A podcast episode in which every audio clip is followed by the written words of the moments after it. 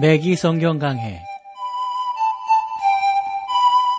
Thru the Bible 제공으로 창세기부터 요한계시록까지 강해한 맥기 목사님의 강해 설교를 보내드리는 맥기 성경 강해 오늘도 목동제일교회 김성근 목사님께서 말씀을 전해주시겠습니다.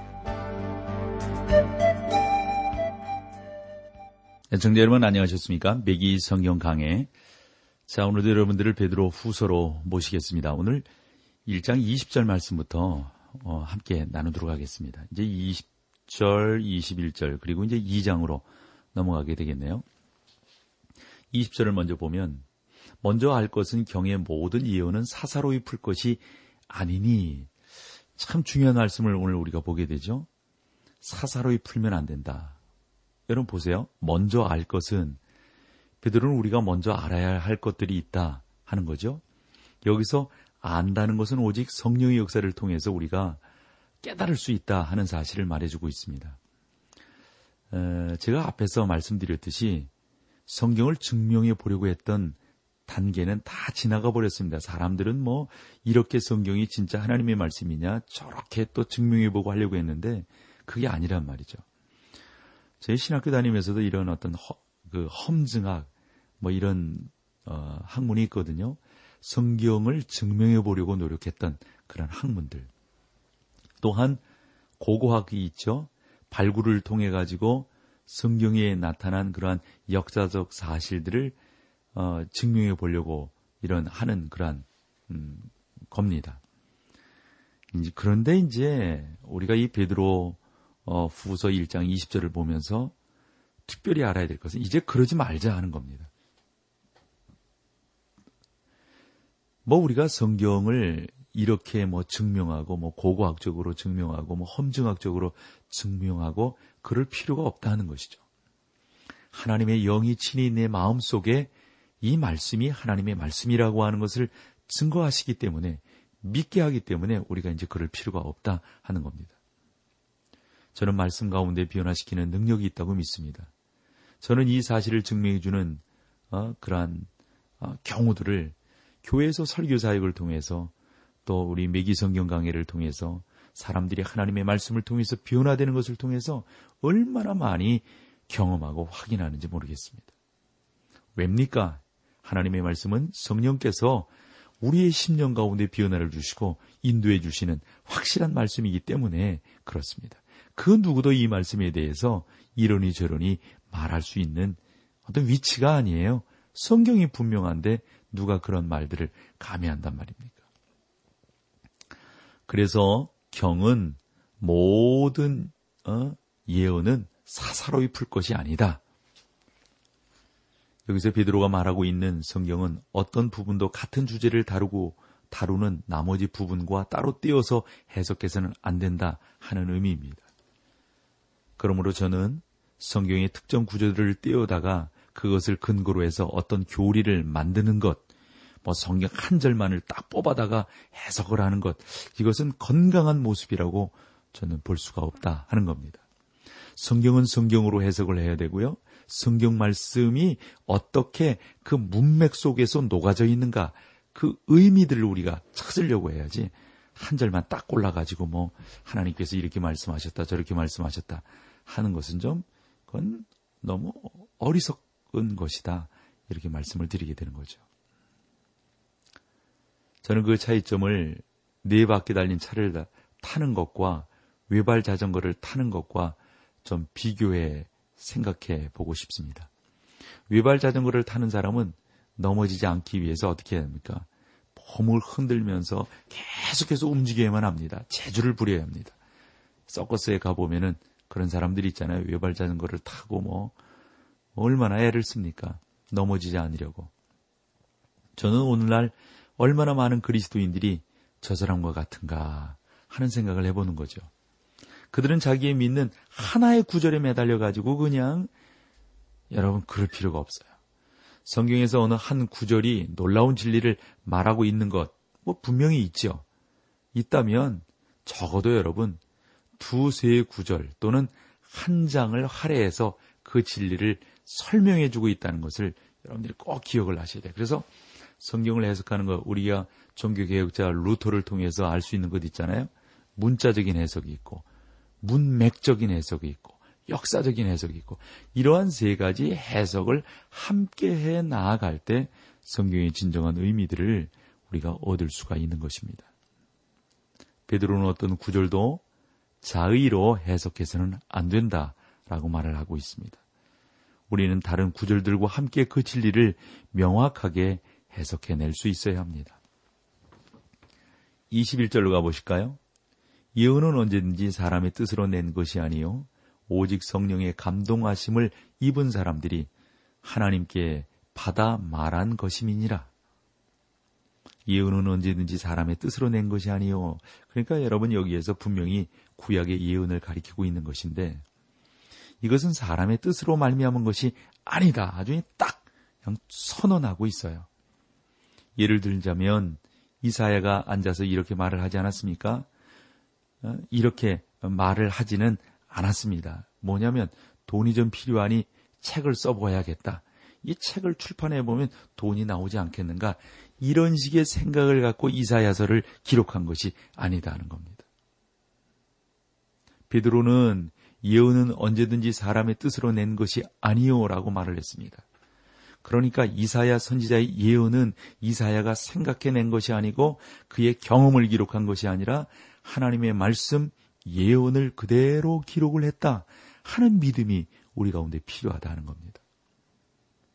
오직 성령의 감동하심을 입은 사람들이 하나님께 받아 말한 것입니다. 여기서 하나님의 감동을 받은 어, 그러한 저자들은 누구입니까? 훌륭한 성도들을 의미하지 않습니다. 특정한 직분을 위해서 구별했다 하는 그런 것을 의미하는 것은 아닙니다. 거룩하다는 말은 따로 구별했다. 그러니까 어떤 사람이 거룩한 것이 아니고 어떤 직분이 거룩한 것이 아니라 하나님의 목적을 위해서 그 사람을 거룩하게 하고 그 직분을 거룩하게 했다 하는 것이죠. 성령의 감동하심을 입은 사람들이라고 그랬는데 훌륭한 비유들을 사용했다고 봅니다. 헬라어 표현은 사실상 항해하는 배 개념을 묘사하고 있다고 보면 됩니다. 그 바람이 돛에 부딪혀서 배가 움직이잖아요.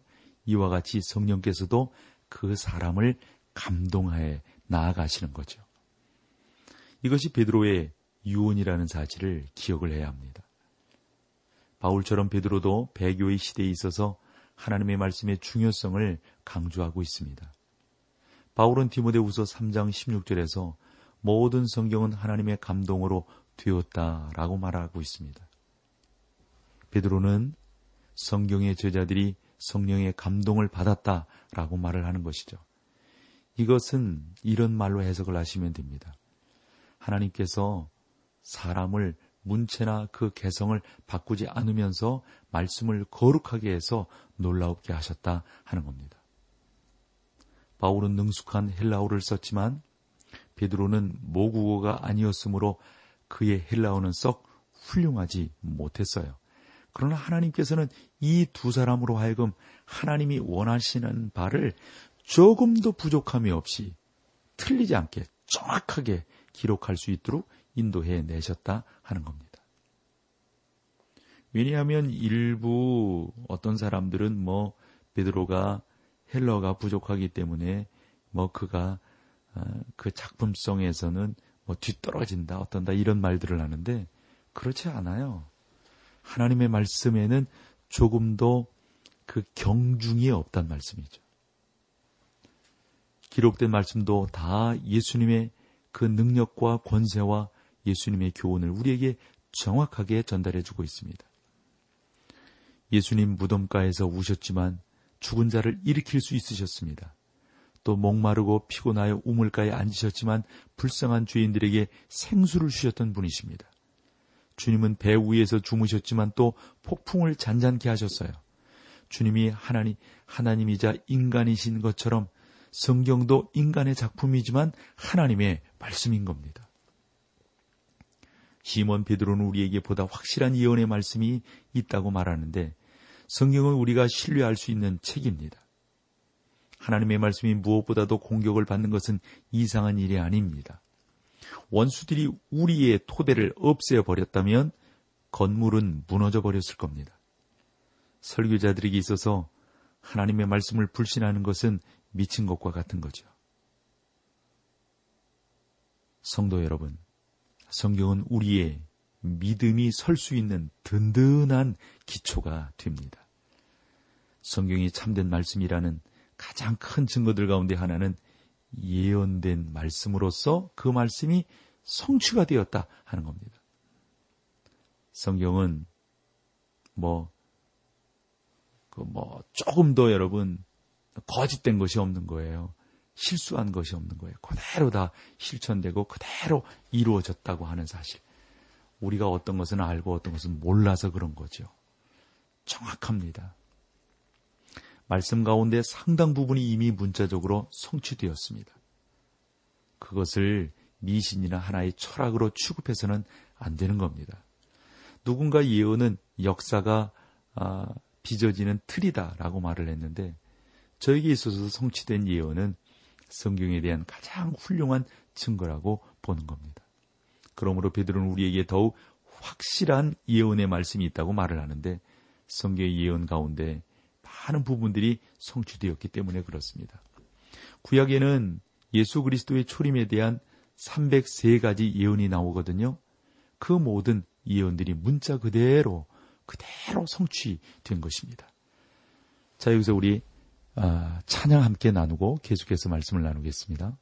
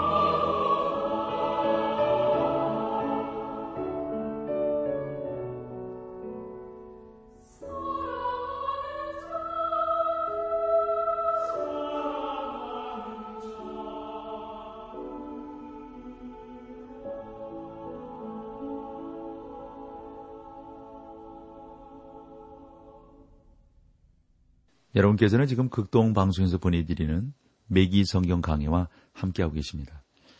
자, 이제 2장으로 들어가게 되는데 우리는 앞 1장에서 사람을 이 세상으로부터 끌어내는 예수 그리스도의 원심력에 대해서 우리가 함께 살펴보았습니다. 이제 사람들은 세상에 항해하는 구심력에 대해서 세상에서 어떻게 항해할 것인가 그런 그런 구심력에 대해서 2장에서 살펴보게 되는데 이것은 중력으로 사람을 하나님의 말씀으로부터 멀어지게 하는 세상의 심이 있음을 우리가 살펴보게 될 것입니다. 베드로가 이 2장에서 말하고 있는 그 날이 지금 우리가 살아가는 이 시대와 같다라고 보시면 될 겁니다. 2장 1절을 보실까요? 그러나 민간에 또한 거짓 선지자들이 일어났었나니 이와 같이 너희 중에도 거짓 선생이 있으리라. 너희는 멸망케 할 이단을 가만히 끌어들여 자기들의 사신 주를 부인하고 임박한 멸망을 스스로 취하는 자들이라. 거기에 보면 그러나 민간에 또한 거짓 선지자들이 일어났었나니 베드로는 유대인 그리스도인들에게 말하고 있는 것으로서 여기에서 민간이라는 아마 그것은 이스라엘을 말하고 있지 않나 싶어요. 이스라엘 사람들 가운데는 거짓 선지자들이 있었으니까요. 베드로는 이와 같이 너희 중에도 거짓 선생이 선생들이 있으리라 이렇게 말을 했지 않습니까? 그러니까 교회나 믿는 자들 가운데도 거짓 선생들이 있을 수 있다 하는 겁니다. 여러분 구약에도 거짓 선지자들이 있었지 않습니까? 그러므로 오늘날에도 거짓 선생들이 있습니다. 성도 여러분, 저는 거짓 선지자들에게 대해 선지자들에게 좀 더 조심해야 할 필요가 없다고 생각합니다. 누구든지 오늘날 예언을 하려는 사람은 거짓말장이로 그냥 드러나기 때문에 그렇습니다. 우리는 거짓 선지자들에 대해서 관심 가질 필요가 없는 것이죠. 그러나 거짓 선생들은 주의해야 합니다. 이제 우리는 제가 읽고 있는 책을 쓴 사람을 비롯해서 모든 선생들을 주의 깊게 살펴보아야 합니다. 저는 하나님의 말씀에 비추어 그들을 살펴볼 것을 여러분들에게 다시 한번 권합니다. 정말 여러분들이 신앙생활하고 여러분들이 보고 있는 그 책들이 올바른 것인지 구분할 수 있고 구별할 수 있으면 좋은데 만약에 못하신다면 여러분들의 목사님에게 한 번 더 문의해 보시면 훨씬 더 좋으리라고 생각을 합니다. 1장에서 우리는 구약의 하나님의 예언에 있어서 그 모든 예언들이 100% 정확하다는 사실들을 살펴보았습니다. 이제 2장에서 베드로는 그러나 우리 가운데 들어온 거짓 선지자들이 있었다라고 말을 합니다. 이스라엘 백성들 가운데는 거짓 선지자들과 참 선지자들이 있었습니다. 여기에 대한 하나의 실기에는 아합과 여호사밭이 아람을 대적했던 때입니다. 그들은 아, 아합과 여호사밭이 전쟁에 나가도록 하기 위해서 바알의 거짓 선지자들을 동원했었죠. 그래서 여호사밭은 그들이 하나님께로부터 온 그런 어떤 사자인 줄 알고 어? 아, 사자가 아닌 줄 알고 여기에 하나님의 참 선지자가 없느냐라고 묻기에 이르렀습니다. 그랬더니 아합이 이렇게 대답을 했죠. 참 선지자가 있긴 하지만 가둬놓았습니다. 왜냐하면 그가 내게 대하여 좋은 말을 하지 않기 때문입니다. 오늘날 많은 사람들은 항상 책망하는 설교자들을 싫어하죠. 구약시대 아합이 그랬습니다. 하나님의 선지자 미가가 미가야가 아합에게 진실을 말해 주었지만 아합은 좋아하지 않았던 것이죠. 그들은 미가야를 데려왔으며 미가야는 아합에게 계속해서 말을 하게 되죠. 당신이 전쟁에 나가면 죽을 것입니다. 당신이 전쟁에 나가면 죽습니다. 이렇게 말을 했더니 아합이 여호사밧을 향하여서 보십시오. 그가 내게 대하여 한마디도 좋은 말을 하지 않지 않습니까? 그래서 내가 저를 가둬 놓았습니다. 아합이 미가야 말을 듣지 않고 전쟁에 나아갔다가 죽고 말았습니다. 미가야는 하나님의 참된 선지자였지만 당시 수백 명의 거짓 선지자들이 아닙니다. 아합 왕이여 그대로 나가시면 됩니다. 나가면 승리하게 될 것입니다. 뭐 이런 식으로 얼마나 거짓되게 말을 했습니까? 사랑하는 여러분, 우리 가운데도 이와 같이 하나님의 진실한 말씀을 전하는 참된 하나님의 목회자들이 있는 반면 거짓된 것을 전하는 거짓 어? 그런 목회자들이 지금도 우리 가운데 있음을 보게 되는 것이죠. 어, 여러분 아주 주의해서 2장 1절을 보셔야 됩니다. 이와 같이 너희 중에도 거짓 선생이 있으리라. 마빈 핀센트 박사가 책을 한 권 썼는데 신약의 표현 연구라는 책에서 거짓 선생들이라는 헬라어는 신약에서 오직 여기에 한 번만 나타난다 라고 말을 했어요. 앞에서 말했듯이 거짓 선생들은 오늘날 교회를 위협하고 있습니다. 거짓, 사꾼 목자들이죠. 그러면 이 거짓 선생들이란 무엇입니까? 그들은 진리를 알면서도 고의적으로 거짓말을 합니다. 이기적인 동기나 사람들을 자기 편으로 끌어들여서 돈을 얻기 위해서 계속해서 거짓말을 하는 것이죠. 오늘날 이와 같은 거짓 선생들이 많다 하는 겁니다. 그들은 진리가 무엇인지 알면서도 사람들이 듣고 싶어 하는 말만을 하려고 합니다. 또 무지하에서 잘못 가르치는 거짓 선생들도 있습니다. 과거 위대한 개혁자들과 속사도들, 교부들 가운데도 오늘 우리가 받아들일 수 없는 가르침을 주었던 그런 분들이 있는 것을 보게 됩니다. 우리는 그들이 어떤 문제에 대해서 전혀 잘못되었다고 생각하는 것이죠. 그 사람들은 거짓 선생들이 아닙니다. 그들은 자기들이 진리를 가르친다고 믿었습니다. 거짓 선생은 자기가 알면서도 고의로 거짓을 말하는 자들이죠. 베드로는 배교의 시대를 미래까지 연장시키며 자기의 죽음 이후에도 배교의 시대가 올 것이라고 말을 합니다. 유다도 이 배교의 주제를 다루고 있죠. 베드로 후서나 유다서가 매우 흡사하다는 사실 때문에 그래서 어떤 사람들은 이거 한 사람이 기록한 것이 아닌가 이렇게 말을 하기도 하고 어떤 사람들은 유다가 베드로를 뺏기지 않았는가 이렇게 말을 하기도 하는 사람들이 있습니다. 그러나 아, 저도 그렇고 메기 목사님도 약간 생각을 달리해서 설명을 할 수 있다고 봅니다. 하나님께서 어떤 사실을 강조하실 때 두 번 되풀이 하시는 것을 우리가 많이 볼 수가 있습니다. 그러나 그 표현 방식은 조금씩 다르죠. 그러므로 예수님께서는 진실로 진실로 내가 너희에게 이르노니 라고 말씀하시는데 유다가 성경을 기록할 때 교회 안에는 이미 많은 거짓 선생들이 있었단 말입니다. 그들은 일찍부터 교회 안에 있었습니다.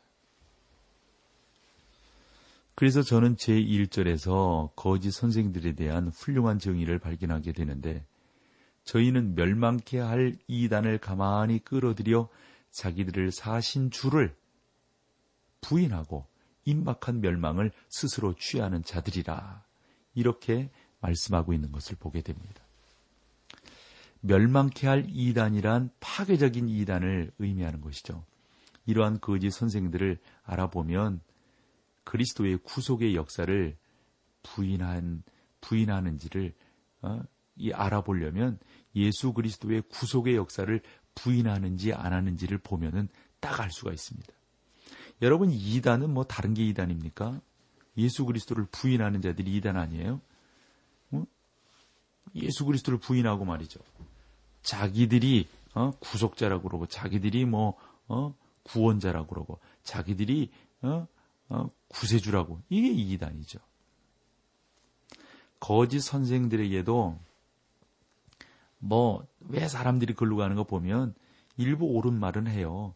그러나 그들이 말하는 것을 가만히 들어보면 결국에 가서는 거짓 선생은 자기가 예수라는 거예요. 자기가 구원자라는 거예요. 예수님은 구원에 실패했다는 거예요. 이 여러분 이것이 잘못된 것이죠. 이런 부분들에 대해서 우리가 옳게 구별하고 옳게 증거하며 나아가는 것이 무엇보다도 중요하다고 봅니다. 주님께서는 자기가 배척을 받으시고 십자가에 죽으시고 부활하신 후에 그 왕국이 어떻게 될 것을 말씀하시면서 이 점을 분명하게 밝히셨습니다. 예수님은 당시 땅 위에서 왕국을 세우지 않을 것이지만 하늘나라는 겨자나무 또는 누룩, 씨 뿌리는 사람의 씨와 같다고 말씀하셨습니다. 오늘날 빵에는 누룩이 들어갑니다. 그 빵은 하나님의 말씀이며 하나님의 말씀을 가장한 거짓 교훈들이 많다고 하는 사실을 우리에게 잘 보여주고 있습니다. 그러므로 우리가 1절 말씀을 다시 한번 보면 그러나 민간에 또한 거짓 선지자들이 일어났었나니 이와 같이 너희 중에도 거짓 선생들이 있으리라. 저희는 멸망케 할 이단을 가만히 이끌어 들여 자기들을 사신 주를 부인하고 멸망할 임박한 멸망을 스스로 취하는 자들이라. 우리 잘 조심하여서 말씀 안에서 승리하고 말씀 붙들고 나아가는 우리 모두가 다 될 수 있기를 간절히 소망합니다. 오늘 여기까지 하겠습니다. 함께 해주셔서 고맙습니다. 맥기 성경 강해 지금까지 Thru the Bible 제공으로 창세기부터 요한계시록까지 강해한 맥기 목사님의 강해 설교를 목동제일교회 김성근 목사님께서 전해주셨습니다. 이 시간 방송 들으시고 청취 소감을 보내주신 분께는 나침반 출판사에서 신앙서적을 보내드립니다. 청취 소감을 남겨주실 분들은 극동방송 홈페이지에 맥기 성경 강해로 들어오셔서 사연을 남겨주시거나 문자로 참여하실 분들은 한 통에 50원의 유료 문자 샵 1069, 샵 1069번으로 보내주시기 바랍니다. 매기 성경 강해 오늘 순서를 마칩니다.